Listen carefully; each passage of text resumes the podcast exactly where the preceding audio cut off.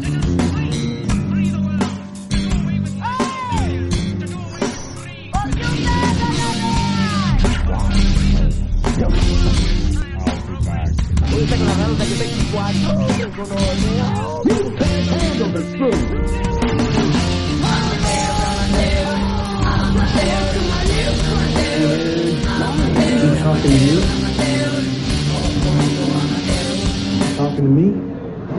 ¿Qué más, parceros? Estamos otro día ensayando otras cosas porque hemos tenido unos problemas de conexión increíbles, pero acá vamos haciéndole a este trabajo tan bacano que nos ha traído muchas opiniones y muchos comentarios sobre películas que estamos viendo. Nosotros somos cinéfilos amateurs, hacemos parte de la red para el fomento del desarrollo cinematográfico de Antioquia. Eh, estamos haciendo lo posible para traer contenido en esta eterna cuarentena y bueno, Estamos acá el día de hoy con Lisa, como siempre, acompañándonos como la co-conductora. Estamos con Momo en los controles de audio y la invitada del día de hoy es Angie Sierra. Un saludo Angie, ¿cómo estás? Hola, muy bien. Bueno, Angie es comunicadora audiovisual, está terminando su periodo académico, está haciendo las prácticas en estos momentos, es una ilustradora también de la ciudad, muy tesa, y va a estar comentándonos y dándonos opinión sobre una película colombiana muy bella del director Carlos César Arbeláez. Si de pronto no le suena, de pronto si le suena su famosa película Los colores de la montaña,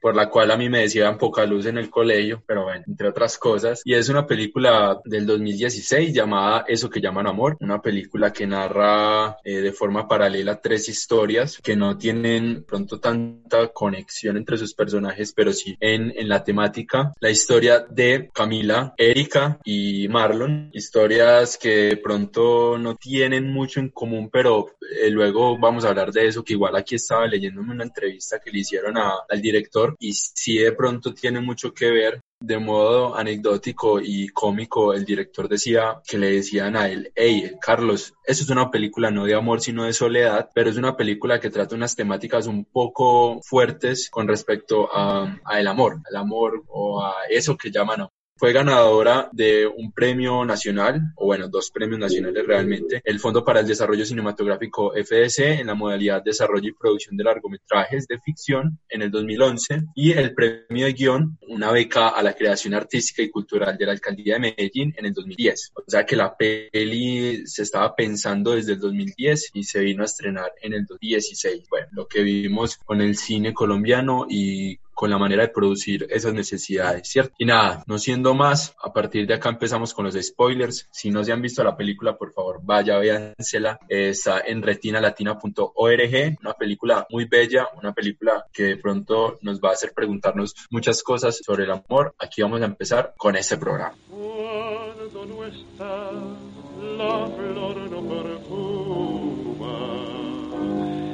si tú te vas, me devuelve la bruma. El sol sale la fuerte y las estrellas pierden para mí su seducción. Bueno, antes de irnos a el meollo del asunto y ponernos acá, yo creo que muy reflexivos, vamos a ir con algunos aspectos técnicos que de pronto yo estuve pillando por ahí, que Lisa, que de pronto ha estado más metida en esto de la escritura, no sé si estará de acuerdo, pero algunas veces yo sentí que en los diálogos habían palabras que me sacaban de esa cotidianidad de Medellín. O sea, la película transcurre en Medellín, casi toda en el centro de Medellín, por los alrededores de la Plaza Botero y ah, por la Veracruz y bueno, todos estos lugares críticos de la ciudad y habían palabras que eran muy rebuscadas, que eran muy no del argot de Medellín. Yo no sé si de pronto pillaron eso. Pues a ver, Juan, ahora que lo mencionas, como que me crea la duda, pero en el momento de ver la película no lo pensé mucho porque sí como que me metí en las historias y me quedé ahí, entonces como que no me fijé mucho en esa parte de, que, de que hablas pues como de las palabras rebuscadas. Yo tampoco le paré mucha bola como a, a lo que tú dices sobre las palabras, porque bueno, por empezar, no soy de acá de Medellín, llevo apenas cinco años viviendo, entonces es como que el lenguaje que tengo hasta el momento, eh, digamos que ha sido desde la experiencia con las personas que he convivido, pero no recuerdo así como palabras muy rebuscadas, no, la verdad no. Siento que no, que sí es verdad lo que dice Liz. Bueno, de pronto yo ya estoy psicoseado después de ver a Víctor Gaviria y a, y a Franco Loli con, con la aterrizada del lenguaje que de pronto estos directores están acostumbrados con sus películas. Pero igual, sí, hay, hay algunos, o sea, yo la mayoría de los tiempos le creí a la película, eh, le creí a los personajes y a sus preocupaciones. De pronto hay unas cosas que no me dejan en claro o que de pronto me, me dejan al aire, pero en general la película en su actuación me parece que está muy bien. Yo creo que la preocupación de todos los personajes está latente, pero quisiera que entonces dividiéramos en tres esas actuaciones, porque al final de cuentas son tres historias que se cuentan a la vez. Bueno, Juan, de pronto para lo que decías al principio de lo de las palabras y eso, de que querés que veamos las actuaciones por separado, podría tirar ahí el dato de siempre, el dato curioso, que es que en una entrevista con, con el director, con Carlos César Arbeláez, estuve leyendo por ahí que él había pensado esas historias como tres cortos diferentes, que incluso eran cuatro historias, y se pasaron pues a hacer como un largometraje con tres historias, nada más. Entonces eso creo que puede haber influido en lo que vos estás diciendo. Igual, sí, yo también pillé eso y pues yo digo que la única conexión real que vi, bueno, la más latente es, es el espacio y el tiempo en el que transcurren las, las situaciones. Igualmente, eh, Carlos, en, yo creo que en la misma entrevista eh, decía que los une Medellín y la noche. Entonces, bueno, eso es el principal enlace que le veo a, esos, a, a esas historias, pero que realmente, además de la temática, pueden funcionar independientemente. Igual, por ahí nos dejan como una pista de cómo es esto se mueve y es Erika, es la hija del esposo de Camila, ¿cierto? Entonces, bueno, ahí va Mako como dudosa. Pues tengo dudas, yo también pensé lo mismo cuando lo vi con Camila, pero no estoy segura de si es el mismo. No sé si no le paré mucha bola, pero no estoy segura. Yo creo que si es el papá, pues es como esa manera de conectar como superficialmente la, las historias, porque cuando Erika le pasa pues como la plata a él y él va y compra la torta y todo. Entonces yo digo que tiene total conexión de que sea Luis Bernardo. Que ya después no hablen de la relación de ellos, es diferente, pero creo que sí intentaron como, como pasar a eso, a esa relación. Igual yo creo que, y volvemos a lo que hablábamos en, bueno, no sé si en un episodio anterior o en el que hablaremos en, un, en uno próximo, porque ahí todavía estamos cuadrando las situaciones de la parrilla, pero cuando veíamos Rodrigo de, que es algo que me parece muy bonito y es cómo vemos a Medellín o cómo vemos a la ciudad que conocemos, ¿cierto? Pues Mako, por ejemplo, eh, en los lugares que ha vivido, también si ve alguna película que se haya rodado por allá, que por ahí, por ejemplo, hay una, una rodada en Tuluá, no me acuerdo en estos momentos de quién, es cómo vemos a la ciudad y cómo la mirada de esos directores nos muestran la ciudad y cómo en unos 20 años, así como 30 años después eh, vimos a Rodrigo de cómo en unos 20 años van a ver a la ciudad. Y es bacano porque nos muestran la pasividad y bueno, no, no nos muestran la violencia violencia como, como protagonista, como en primer plano del centro de Medellín. Y son comentarios y son las piezas y son el deterioro y son el, eh, por acá hay mucho travesti o, o cosas así que nos muestran que es que hay una problemática en Medellín. Pero no es eso el protagonista, sino que la ciudad está de fondo acompañando. No sé, no sé de pronto qué piensa ahí eh, Mako de, de todo el asunto. Pues es que incluso en algo que mencionó el director, él decía que, que la ciudad era como el contraste de la soledad que vivían cada uno de los personajes, porque si vemos siempre la ciudad en la película, siempre es sonora, es movida y, y lo, pues más en la noche, o sea, de ahí nos muestra que Medellín es una ciudad activa de noche casi que al 80% y más en esa zona de la ciudad que es el centro. Entonces es muy interesante el contraste de cómo uno se conecta con la ciudad y a la vez con esa soledad que tiene cada uno de esos personajes, porque, o sea, es, es lo que él decía, esa amor, pero el amor te lleva también al desamor y a la soledad. Y eso también lo conecto un poco con el tema de lo que estamos hablando ahorita de si el señor era el papá de Erika, porque incluso Camila mencionaba que era su único hijo. Entonces no sé si es que Camila sabe o sabía cuál era la función o digamos que, que su hija era prostituta y por eso la eliminó totalmente, digamos, de su vida y no la mencionaba. Eso también es, es como una manera de decir, Erika está sola. Bueno, a lo que hablaba Juan de la ciudad, yo digo que sí es protagonista. Sí es protagonista porque son diferentes ciudades de, por decirlo de, alguna manera, porque cada uno está viviendo su historia y está viviendo Medellín de una manera diferente. Por ejemplo, Erika se mueve en espacios distintos a lo que es el centro, que es donde se desarrollan las otras historias. Entonces, como que es la manera en que cada personaje vive la ciudad y creo que eso nos quiso mostrar el director. Y a lo que dice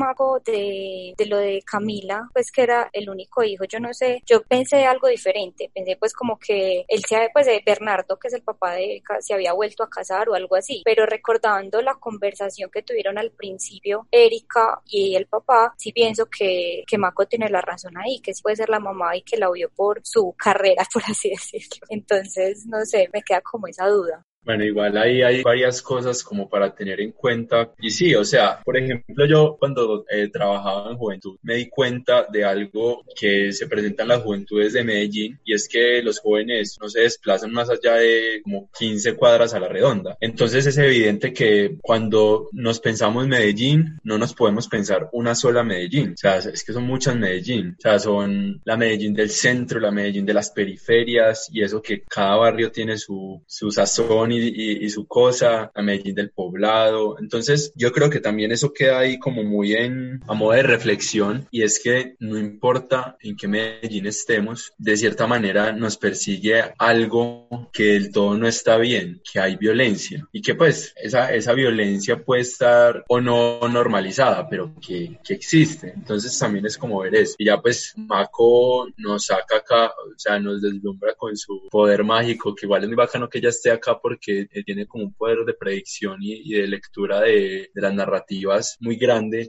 y de pronto decirla ese, esa duda que nos deja el director y es por qué la mamá, o sea, por qué Camila no tiene presente a la hija. Bueno, es una teoría muy bacana, ojalá que si el director ve esto nos diga si Camila y Bernardo tienen dos hijos y Camila rechazó a su hija por, por ser prepago. Pero bueno, ya vamos adelantando ahí el tema. Estamos pillando que de cierta manera y también como veía en la, en la entrevista, venía Carlos de hacer eh, unas narrativas muy rurales y nos aterriza acá a la ciudad, pero igual con las mismas preocupaciones, con esas cosas del, pues en este caso de la prostitución, de, la violencia urbana y además de eso, de la violencia rural con respecto a, no me acuerdo cómo se llama la, la chica alegre, pero bueno, vamos a decirle la chica alegre, con respecto al paramilitarismo en Colombia. Entonces, ¿cómo es que todo esto va al mismo punto y es cómo se interrelacionan o cómo es esa, esas relaciones interpersonales entre nosotros como humanos. Quisiera que habláramos de eso, de cómo llegamos a querer tener un apoyo en cosas que son físicas, emocionales o que son materiales. Entonces, para que pillemos ahí, empecemos con Camila. Camila con los restos de su hijo. Bueno,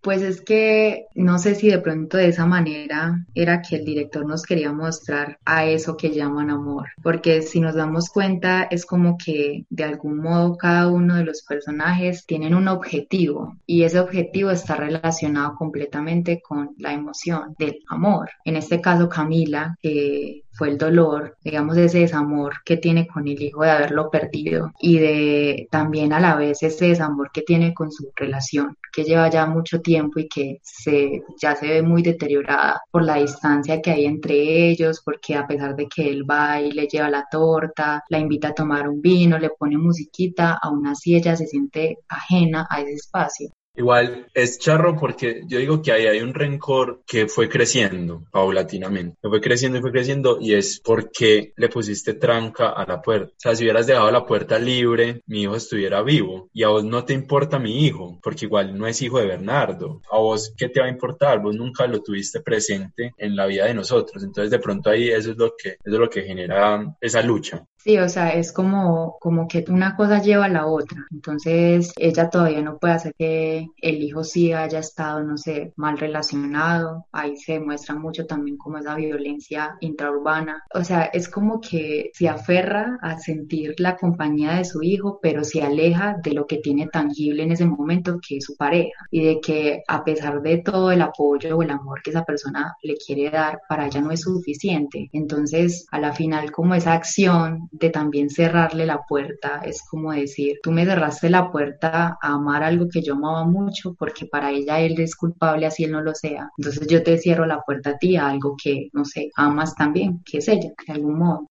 Listo, pero no nos adelantemos todavía por allá, tan lejos de la película. Lisa, ¿qué piensa de esos, de esos simbolismos o de esos, o de aferrarse a esas cosas que son personas o que, o que son cosas físicas de los personajes? Y vamos entonces a hablar ahora sí desde la generalidad. Eh, Camila es los restos de su hijo, Erika es su hija, pues que está en España, si, si mal no entendí, y además de eso, el dinero que le permitiría ir a España y Marlon es a la chica alegre en este caso, ya, y de cierta manera a su hijo, pero ahorita vamos a ir con Marlon porque me dejan muy abandonado el hijo de, de Marlon y, no queda claro si es que él no lucha por, por su hijo. Entonces, Lisa, ¿qué piensa de pronto de eso? Bueno, Juan, también a lo que decía Maco de Camila y todo, quería como resaltar la parte de que la película transcurre en un día de las madres, la noche del día de las madres y todo eso, que ya me parece algo súper importante porque se llama eso que llaman amor y hay muchos diferentes tipos de amor. Entonces vemos mucho el amor de, de padre e hijo, de madre e hija, pues como esas relaciones así. Entonces, no sé si me voy a adelantar ya lo que estás diciendo pues de lo de Marlon, pero es esa soledad también, porque contrastamos el amor y la soledad, ese deseo que tiene cada uno como de encontrar ese amor esa, en las relaciones que se ve impulsado por la soledad del momento. Entonces yo creo que Marlon busca a la muchacha alegre por lo mismo, por esa desazón que siente por su hijo, porque pues a mí me pareció muy difícil, muy dura la escena en la que él le toca ver a la mamá de su hijo y a su hijo con alguien que les está ofreciendo un futuro mejor sin que lo reconozcan a él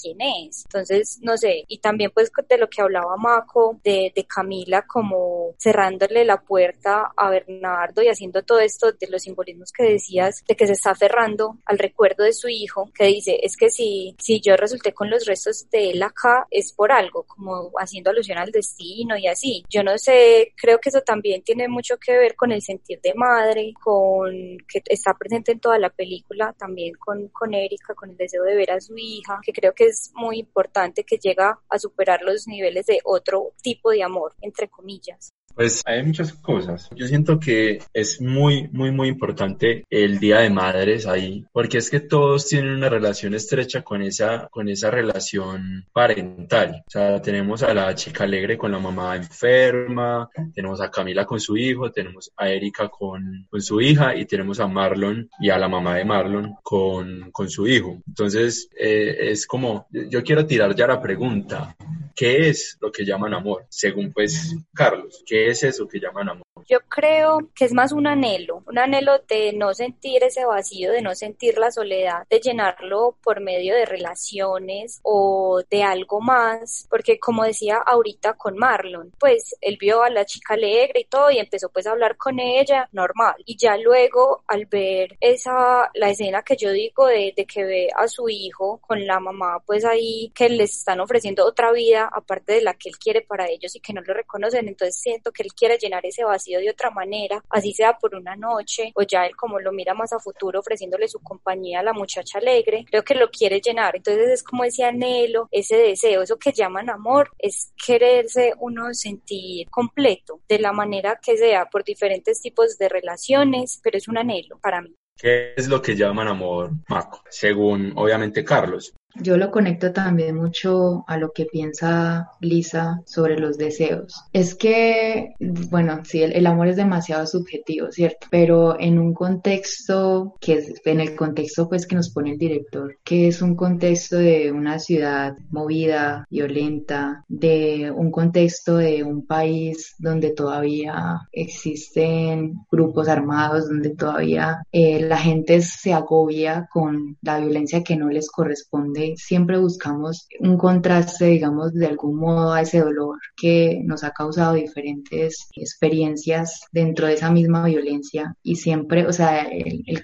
el contraste no, más bien como lo opuesto a la violencia que es, de algún modo, es la paz, el amor, la tranquilidad. Y normalmente esa paz, ese amor y esa tranquilidad nos las dan otras personas, independientemente de si es nuestra mamá, de si es nuestra hija o si es la primera persona que conozco en una plaza en un día y con la que comparto una noche. Entonces, es eso, o sea, eso que llaman amor es llenar de algún modo esos vacíos que nos ha causado eh, las diferentes experiencias en, en los escenarios en los que nos movemos todo el tiempo. Entonces, para mí eso es lo que llaman amor, según el director. A mí me parece muy bacano lo que, lo que hicieron en esta película, por lo menos en cuestiones de, o sea, yo no sé si todo el mundo o si esa es la función, pero si ya vienen escuchando, casi siempre estoy tratando de verme identificado con algo de la película. Y a mí me parece bacano como lo trabaja el director, porque yo me vi muy identificado con la película porque no es esa violencia cruda, porque realmente, pues, por lo menos no la tuve que vivir eh, tan de frente,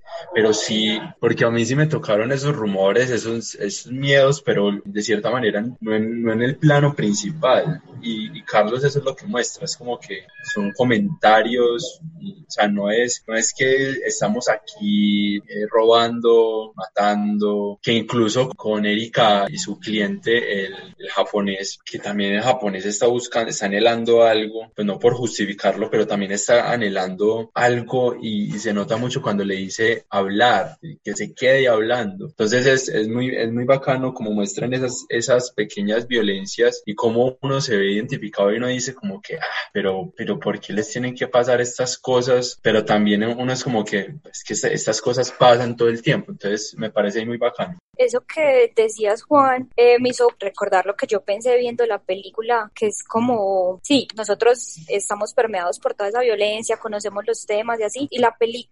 que no tiene un protagonista central, sino que es coral, que habla de todas las historias que uno se puede sentir identificado, como vos estabas hablando. Entonces yo vuelvo a lo que es el amor, eso que llaman amor, que todo el mundo busca como reunirse, que por ejemplo me parece muy charro a la situación que estamos viviendo en este momento, porque mira, pues Erika quiere reunirse con su hija, Camila, de una manera u otra se reunió con su hijo, Marlon, al no poder estar con su hijo se reúne con la chica alegre, pues el, el japonés se reúne con Erika, entonces como todas esas reuniones y un ejemplo vivo es en este momento nosotros, que estamos en cuarentena, estamos aislados de las personas que hemos escogido para que estén en nuestras vidas de una u otra manera, sin embargo vemos las, pues tratamos de encontrar las maneras de reunir como en este espacio, entonces me parece algo pues como muy lindo del momento y de la película que nos hace identificar de cierta manera. Y es, y es muy bacano, bueno, ya que lo mencionas, y que igual nosotros pues tenemos la posibilidad de encontrarnos en, en, en, algunos espacios y para eso estamos haciendo este podcast que seguramente va a sonar mucho más lindo cuando estemos por fuera y nos encontremos todos juntos.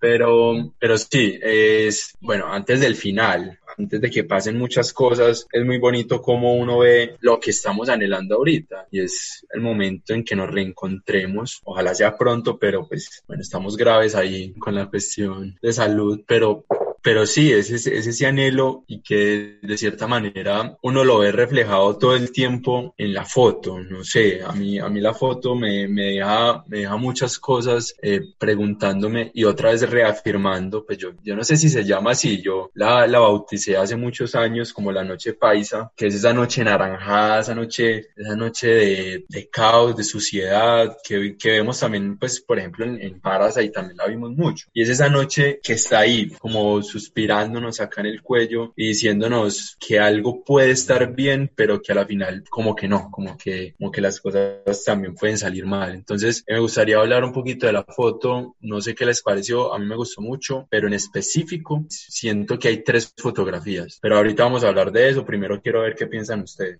Bueno, conectándome así como con el tema de, de, la foto y también con el tema de como de qué manera nos identificamos. Me pareció muy interesante como el ejercicio porque el espacio-tiempo casi siempre fue de noche, ¿cierto? Pero era como que uno no, no, no se sentía como agobiado por esa noche. Era como que de alguna manera esa noche daba tranquilidad. No sé, yo lo sentí de ese modo. Excepto pues en los espacios en donde desaparecía Erika porque Erika si uno pensaba como ella sola, con ese, pues con la minifalda expuesta, incluso en las escenas en donde estaban los, eh, ella se montaba el taxi, el taxista era como medio conversador en trono, uno era como, ah, digamos que con ella de algún modo uno sí sentía como, como esa, esa poca paz, pero no me pasó con los otros personajes, con los otros personajes fue como que, no sé si es porque de algún modo uno conecta con la soledad, pero incluso en esa escena en donde están ellos en la terraza, que es la muchacha alegre y el selenita, que él le dice, a mí me gustan las terrazas porque puedo ver todas las montañas y con la fotografía hacen como ese jueguito de luces, juegan con eso, como con todas las luces de la ciudad. A mí eso me generó como, como esa paz, o sea, yo me imaginé como el vientico de la terraza, mirando la luna grande, no sé, fue un ejercicio muy interesante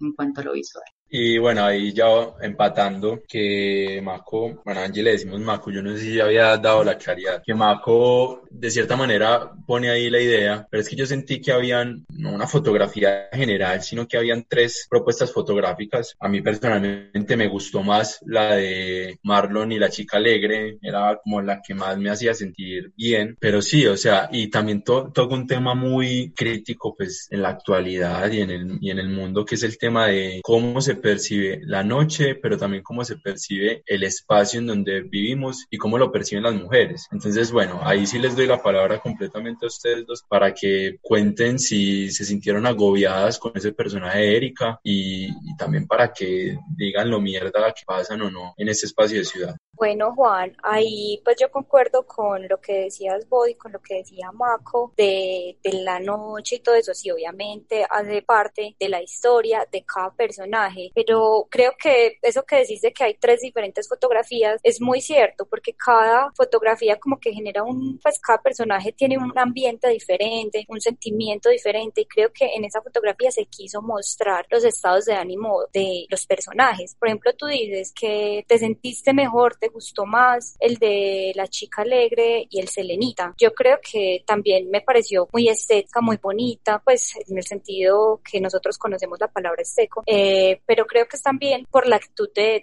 protagonista, que él es como que, bueno, pasó, me pasó algo pelles, estoy acá, pero estoy intentando ver el lado positivo de la situación, esta noche no puede, pues no tiene por qué terminar mal y así, mientras que a lo que decía Mako con Erika, uno la ve a ella y se, se ve como más oscuro, se siente uno agobiado, pero también es por el sentimiento que emana Erika de que tengo un tiempo límite para hacer las cosas y estoy acá a contrarreloj, estoy triste, siento que no voy a poder cumplir este deseo porque ella, ella sabe, ella desde que va y se encuentra ya con el japonés y todo, ella sabe que su deseo, que su plan no va a poder cumplirse. Y veo también en la fotografía de la historia de Camila y Bernardo que se ve también un poco como más frío, que se siente ese desamor, como esa, esa costumbre de la relación de que está ahí, más por eso mismo, por la costumbre, que por el mismo amor que se pudieron tener en un tiempo. Entonces creo que la fotografía, la luz, todo eso refleja los estados de ánimo de cada personaje, por eso se sienten como fotografías diferentes, que es a lo que yo decía al principio, que se pensaron como tres cortos diferentes que lo volvieron una película hermosa para mí, pero creo que es por eso que nos sentimos como cada uno diferente con cada personaje, con cada fotografía.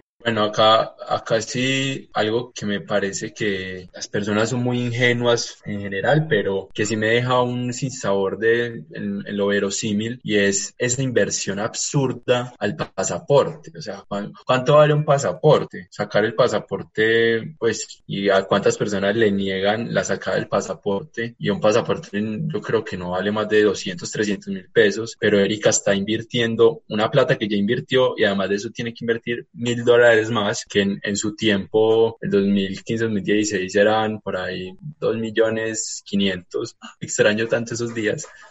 Pero ¿por qué tiene que invertir tanto en eso? Eso yo no, lo, no me lo dejo claro, o sea, porque, porque no estaba luchando por los tiquetes que tanto valen, porque, o sea, no, no entendí de pronto esa parte. Yo también me sentí confundida ahí porque yo dije, yo el pasaporte realmente no es tan costoso, es algo, pues, o sea, para las personas que tienen la manera de sacarlo no es tan costoso, para otras personas sí lo puede ser, pero yo no sé, como que se habló de un tema del visado, yo no sé cómo es la cuestión para entrar a España cómo era en ese momento, si ya se tenían las posibilidades que hay, si sí se necesita la visa como tal, no sé, entonces en esa parte yo decidí como hacerme la loca, dije, bueno, me estoy creyendo igual que ella tiene problema, porque después ella dijo, es que yo ya compré los tiquetes, yo me voy a ir, ya tengo todo planeado, lo único que me falta es que este calvo y puta me pase el, el pasaporte, porque es que lo odié, odié tanto esa sensación que ella estaba sintiendo, o sea, me sentí terrible. Y quiero volver un momentico a lo que dijo Marco ahorita, de que se sentía pues como mal con la parte de Erika cuando estaba en la calle, así que estaba con la minifalda y eso que tú dijiste, como que bueno, que representa la ciudad y eso para nosotras las mujeres. Creo que nosotros lo podemos ver de una manera diferente desde ahí, que es uno siente más esa, eso que está sintiendo Erika, que es como, se siente mal, obviamente por lo que ya dije, de que su plan se va a ver frustrado y todo, pero exacto como todo en todo ese ámbito social que lo estresa a uno tanto, porque yo todo el momento, toda la película, cada que veía a Erika, yo pensaba, le va a pasar algo malo, cada que se montaba un taxi, yo sufría, yo pensaba, yo, acá pasó algo, cuando salió del hotel, que el, el que estaba ahí le dijo, no se vaya sola, espere, yo le pido un taxi, y que llegó, él se fue y para un taxi, yo dije, yo acá va a pasar algo y por eso es que no se va a poder ir su deseo, pero yo sentía que algo iba a estar mal, algo iba a estar mal, algo iba a estar mal, y pues al final se dio diferente, pero sin embargo sentía como esa presión también de la ciudad, entonces no sé, me parece como que está muy bien llevado esa parte.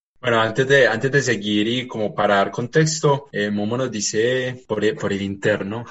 Momo nos dice que en ese momento sí era difícil irse para por allá porque se necesitaba una visa Schengen. Entonces, bueno, ahora sí le, le creo todo. Sigamos. Claro, es que eso quería mencionarlo también porque incluso cuando habla con el, César, el calvo, creo que así era que se llamaba, eh, y luego está hablando con el otro este que no sé, es el que el manager de las prostitutas, no sé cómo le dirán a esas personas, él le dice como es que para qué se metió, pues para qué buscó los servicios de él, o sea, eso daba a entender que de algún modo el pasaporte no es que fuera muy legal, porque incluso cuando él, él se lo muestra, él le dice, mire cómo le quedó de bonito mire que está todo bien, que yo no sé qué, entonces ahí uno se da cuenta de algún modo, pues que sí, que, que no es algo como muy legal y que precisamente por eso es que costaba tanto. Bueno, igual sí, eso queda claro. La, la, vieja estaba sacando un pasaporte ilegal, un pasaporte fraudulento, porque igual ella, ella lo deja muy en claro. Bueno, vos me estás dando un pasaporte, me estás cobrando mil dólares y donde me devuelvan. Vos, vos me vas a dar garantía donde me devuelvan. Entonces, pues, eso, eso ahí queda claro, pero ya resolvimos la duda terrenal de si se necesita una visa y se necesita una visa y bueno, ahí sí tampoco va a justificar el fraude. Pero bueno, la gente hace muchas cosas por desesperación. Eh, bueno, vamos a a, proseguir con este asunto, este meollo, y es algo que de cierta manera a mí me parece que ve uno mucho en cierto, cierto tipo de cine, o, bueno, no cierto tipo de cine, en las discusiones generales, y es la música. Momo ahorita me preguntaba antes de empezar, hey, eh, ¿qué música le vamos a poner al podcast? Eh, ¿Qué música sonaba en, la película? Y pues, sinceramente yo no me acordé de ninguna música. Eso puede ser bueno o malo, pero me parece que es bueno porque la música en, en esta película no es la principal narrativa, solo acompaña, solo está ahí y todo el tiempo está diegéticamente, que eh, la palabra diegético significa que la película está en la escena como tal en algún aparato electrónico o en algún aparato de reproducción. Por tanto, digamos que toda la carga, toda la carga narrativa la tienen los diálogos y el ruido de la ciudad, que es también lo que hablaba ahorita Maco. Entonces, que no sé, no sé de pronto cómo, cómo vieron eso de escucharse esa ciudad y escucharse esos diálogos que eran tan fuertes. Bueno, eh, a mí me pareció muy interesante el ejercicio de la música porque incluso los diálogos eran importantes, pero yo no le, o sea, fue como que no le di tanto protagonismo como a lo que me mostraba o lo que escuchaba realmente eh, alrededor de esos diálogos. Y es como que siempre está el sonido de los carros, de la gente, de la música en los bares a los que iba Erika, la música incluso que el mismo japonés cantaba, y también digamos que metiéndolo de ese modo. La música también me pareció como, como en esta eh, hotel o residencia, no sé qué era, en donde se estaba quedando la chica alegre, como de, de que también música es todo lo que yo escucho al lado en las otras habitaciones, de las personas conviviendo, de hablando, peleando, que el perro, el gato, o sea, fue muy bacano porque de verdad se, se le dio reconocimiento a eso. Y también me di cuenta como que trataban de algún modo de, de llevarlo a uno, de transportarlo a uno a una época. Yo, la película, listo, se contextualiza en el 2015, pero incluso desde la parte visual, el centro de por sí es muy, es muy viejito, ¿cierto? Es, es muy antiguo y las casas también se ven muy antiguas, todo lo que uno ve. Y eso con, de acompañarlo con boleros o con música así muy antigua también, de lo que el señor encontró en la Bastilla, también uno dice como de algún modo lo transporta uno una época y lo lleva más allá de la Medellín, del contexto en donde se desarrolla la historia. Igual yo creo que eso es más, más allá de si nos quieren llevar a otra parte, no es que nos quieran llevar a otra parte, sino que es la añoranza, la nostalgia. Y es que estamos aquí, pero hay cosas de allá que me amarran, o de allá, o sea, o de adelante, pues en realidad de cualquiera de los dos lados que se quisieran alcanzar y que pues no, no hay manera de, de alcanzarla como tal. Entonces, sí, a mí me parece muy bacano como ese ejercicio y, y me quedo también ahí con lo que dijo Mako y es como, como todo lo que nos rodea puede ser música, o sea, bueno, no, no le digamos música, digámosle banda, banda sonora. Y acá la banda, la banda sonora no es realmente unos violines o un instrumento tocando unas notas, sino todo lo que rodea la situación de los personajes. Entonces, hay ahí como, como algo chévere. Eh, no sé si Lisa tenga algo que decir al respecto para ya pasar a, a otros temas pues como de la música como tal, no estoy muy de acuerdo con ustedes. Tal vez mi parte fastidiosa si quiera corregir ahí a Juan o no corregir, sino hacer la aclaración para los que están escuchando que no entienden bien lo del término de diegético, que tú dices que la película como tal ahí en escena se refiere a la música que se escucha en la escena. Cuando es diegético, lo que tú explicaste, que era que se veía en la escena o como tal ahí en la pantalla de donde viene la música y extradiegético es cuando no se ve que es lo que está reproduciendo la música, o sea que el personaje ambienta al personaje, pero no, no tanto pues ahí como en lo que se está viviendo de momento. Esa parte ya, porque de resto estoy de acuerdo con ustedes en lo que están diciendo, en lo que acompaña la película. Bueno, no dejamos de aprender, muchachos. Nunca vamos a dejar de aprender. Esto es una vida de aprendizaje todo el tiempo. Y bueno, ya vamos a pasar a, a estas conclusiones que nos van dejando la película. Vamos a, a ver qué, qué nos deja de reflexión y qué tal nos pareció la película. Entonces, pasemos ahí. Hoy quiero estar contigo y no dejar que el tiempo borre lo vivido amarnos como lo sentimos.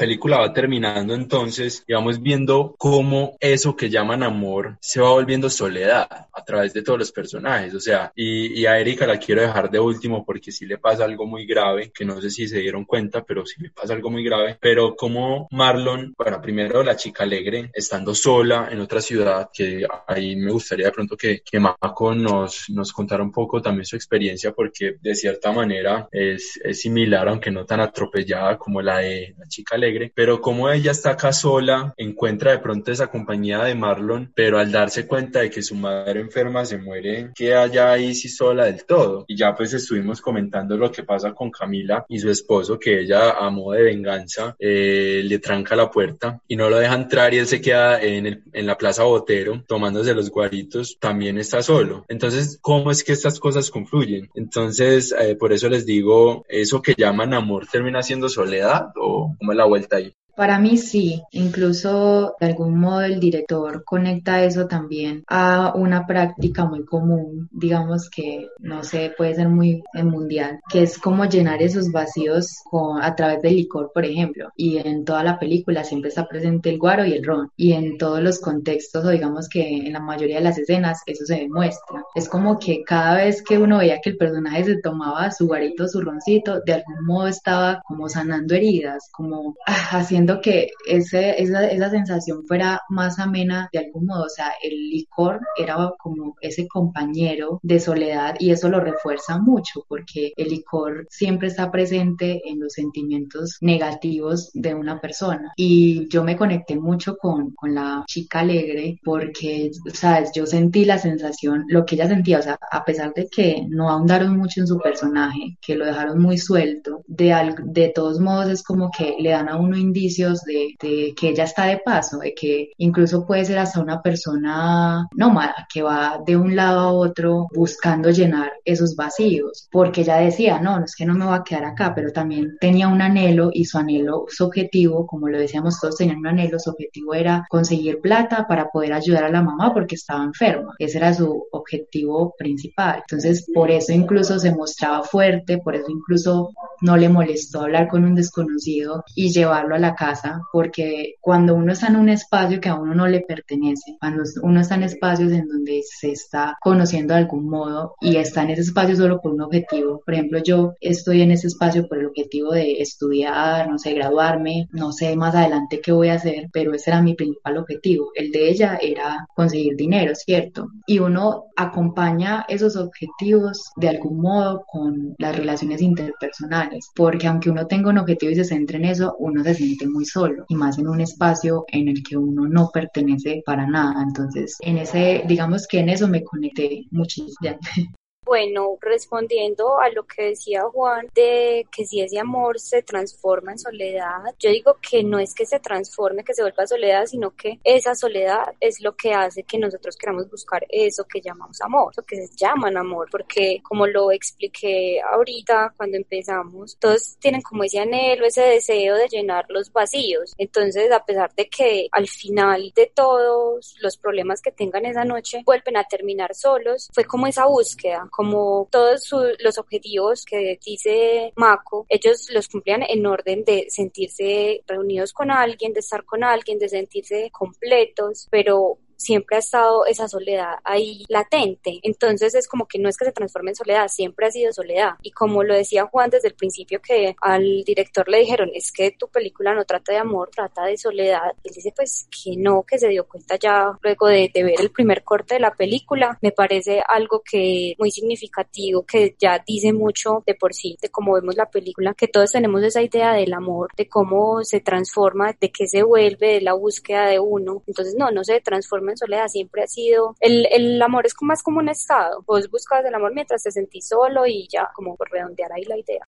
Bueno, yo creo que también la película nos deja ahí eh, el inicio de la búsqueda, o sea, los personajes apenas eh, empezaron a, a, buscar realmente. Y ahora sí vamos a, a, pasar después de todo esto a Erika, porque a Erika le echan burundanga, a Erika le echan escopolamín, eso pues, o sea, ella se ve muy perdida, ella se ve muy, muy, lo, muy todo y lo otro, pero si uno no conoce de pronto los efectos de la escopolamina, sí se puede perder un poquito, pero ella empieza a tomar y a tomar y a tomar y a tomar agua y entonces, ¿qué le pudo haber pasado a Erika? Y se iba en la madrugada. Entonces, no pudo, o sea, no pudo cumplir con esa, con esa búsqueda. Entonces, por eso yo también digo que este apenas fue el, el comienzo de, de esa búsqueda, de eso que llaman amor. Y ahora sí, el veredicto final de todos. Voy a empezar con el mío. La película me parece muy bonita, me pareció que estuvo muy entretenida y que me tuvo todo el tiempo ahí, se la compré toda, le creí todo y es como para ponernos a, a pensar. Entonces, yo le doy un, un 10, un 10 de 10 y mentira, no, no le voy a dar un 10, películas mejores. Pero sí, es una película muy buena eh, para que se la pillen. O sea, acuérdense que está en retinalatina.org. ¿Cuál es el veredicto de Mac? A mí la verdad también me, me gustó muchísimo. en todos los sentidos, incluso narrativamente, a pesar de que fueran historias muy, distan muy distintas, de algún modo,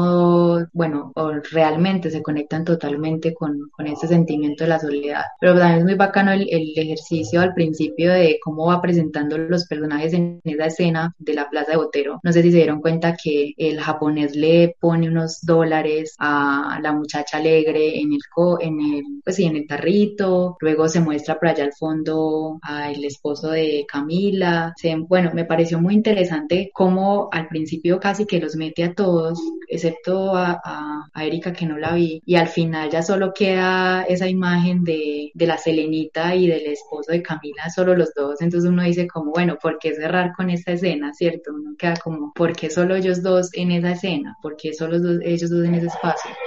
Pero en general me pareció muy chévere, me pareció muy bacano el mensaje, me pareció muy bacana la narrativa, cómo conectó las historias, me pareció muy bacano la música, la fotografía también me gustó muchísimo, el sonido, muy buen sonido también, no, muy buena película, la verdad sí, muy buena película. Bueno, yo también concuerdo con ustedes, me gustó mucho la película. Esa parte que Juan Pablo dijo de, de que le echaron escopolamina a Erika, ay, ustedes no se imaginan el sufrimiento que yo sentí en ese momento. Pues con, con toda la historia de Erika yo me sentí súper mal, como dijo Juan, me la creí toda, de todas las, las historias. Oiga, qué película tan triste, tan triste. O sea, yo me levanté aburrida porque yo dije, yo no, pues esto pasa, esto pasa, pasa mucho, solo que son historias que nosotros no nos sabemos porque no lidiamos con toda la gente, pero sabemos qué pasa, conocemos unas anécdotas, por eso me pareció muy buena la película, porque no es así algo, como se dice, como tan irreal, que uno a veces también se cree cuando las películas tienen esos argumentos de ficción tan, pues de ciencia ficción, por así decirlo, y esas historias que son del diario vivir de las personas. Juan dice que ahí empezó la búsqueda, yo digo que la búsqueda de Erika terminó porque fue un proceso que fue haciendo antes de que empezara su historia como tal a mostrarse en pantalla. Yo creo que terminó y que ya se sintió como defraudada con la vida. Yo creo que el hecho de haberme sentido tan triste después de que terminara la película me hace que me gustara como al 100% más. Y bueno, entonces llegamos al final de este capítulo tan triste de eso que llaman amor. Agradecerles siempre a las personas que han estado escuchándonos, a las personas que hacen de esto posible, a el internet, porque nos ha permitido conectarnos y estar juntos en esta cuarentena. Eh, obviamente a nuestra invitada, Angie Sierra, alias Mako. Muchas gracias por haber participado, por haber estado aquí, por habernos dado tu opinión y espero que te haya gustado siempre esta invitación. Muchas gracias a ustedes por invitarme a este podcast. La verdad fue una tarea muy chévere porque digamos que no me considero 100% cinéfila, pero cuando me conecto con las historias sí soy como muy obsesiva, entonces soy como que después empiezo a googlearlo todo. y a como a mirar por qué o digamos que encontrarle una respuesta a, las cosas que me generaron muchas preguntas entonces me pasó lo mismo con esa película me generó muchas dudas que no entendía o sea al principio no entendía realmente cuál era el mensaje porque sentí que me comunicó tanto que de algún modo me, me, me, confundí pero ya luego como que empecé a sentar las ideas y dije como no si, si esto era lo que me querías contar lo contaste totalmente también quedé como con esa sensación de tristeza como de uff, como decir, yo también vivo la soledad, de algún modo todos la vivimos, eh, algunos de maneras diferentes, pero es eso que llaman amor, lo vivimos todos de alguna forma en nuestros contextos de vida diaria, entonces gracias, gracias por la reflexión como dice Mako, que ya eh, no se siente cinéfila. Acá somos cinéfilos en construcción, por eso el podcast se llama Cinéfilos Amateurs. Entonces yo creo que ahí vamos, vamos bien, vamos construyéndonos todos de a poquito. Muchas gracias por estar acá, Mako. Gracias a Juan Pablo por abrir este espacio y ya. Y bueno, siempre eh, el agradecimiento a Lisa por acompañarnos en cada uno de estos capítulos, a Momo, que yo creo que se va a convertir el fan número uno y el oyente número uno de este podcast, pues porque le toca escucharlo siempre. Eh, gracias a todos los oyentes, a las personas que en estos momentos nos están escuchando. Recuerden, el próximo capítulo estaremos hablando de una película mexicana dirigida por Alfonso Cuarón que se llama Roma. Pueden encontrarla en Netflix, vaya véanla y vienen a escucharnos. Recuerden también que las canciones que escuchamos son de Carlos Gardel con orquesta de Alberto Castellanos, Cuando tú no estás, fue obtenido a través de el archivo multimedia de dominio público disponible en dedominiopublico.org y Saudade Trío Bolero, también obtenida por el laboratorio Playlist Nariño, música licenciada con Creative Commons, disponible en libre.nariño.gov.co. Agradecerle también a Angie Sierra Soto, más conocida como Maco, por las ilustraciones de este capítulo y del podcast en general. La pueden encontrar en Instagram como arroba maco-sk, maco-sketch. Nos pueden encontrar en iBooks, Facebook, Instagram, Twitter y YouTube como arroba conversine. Y recuerden que este podcast hace parte de la Red para el Fomento del Desarrollo Cinematográfico y Audiovisual de Antioquia. Y nos vemos en el siguiente capítulo, o mejor, nos oímos.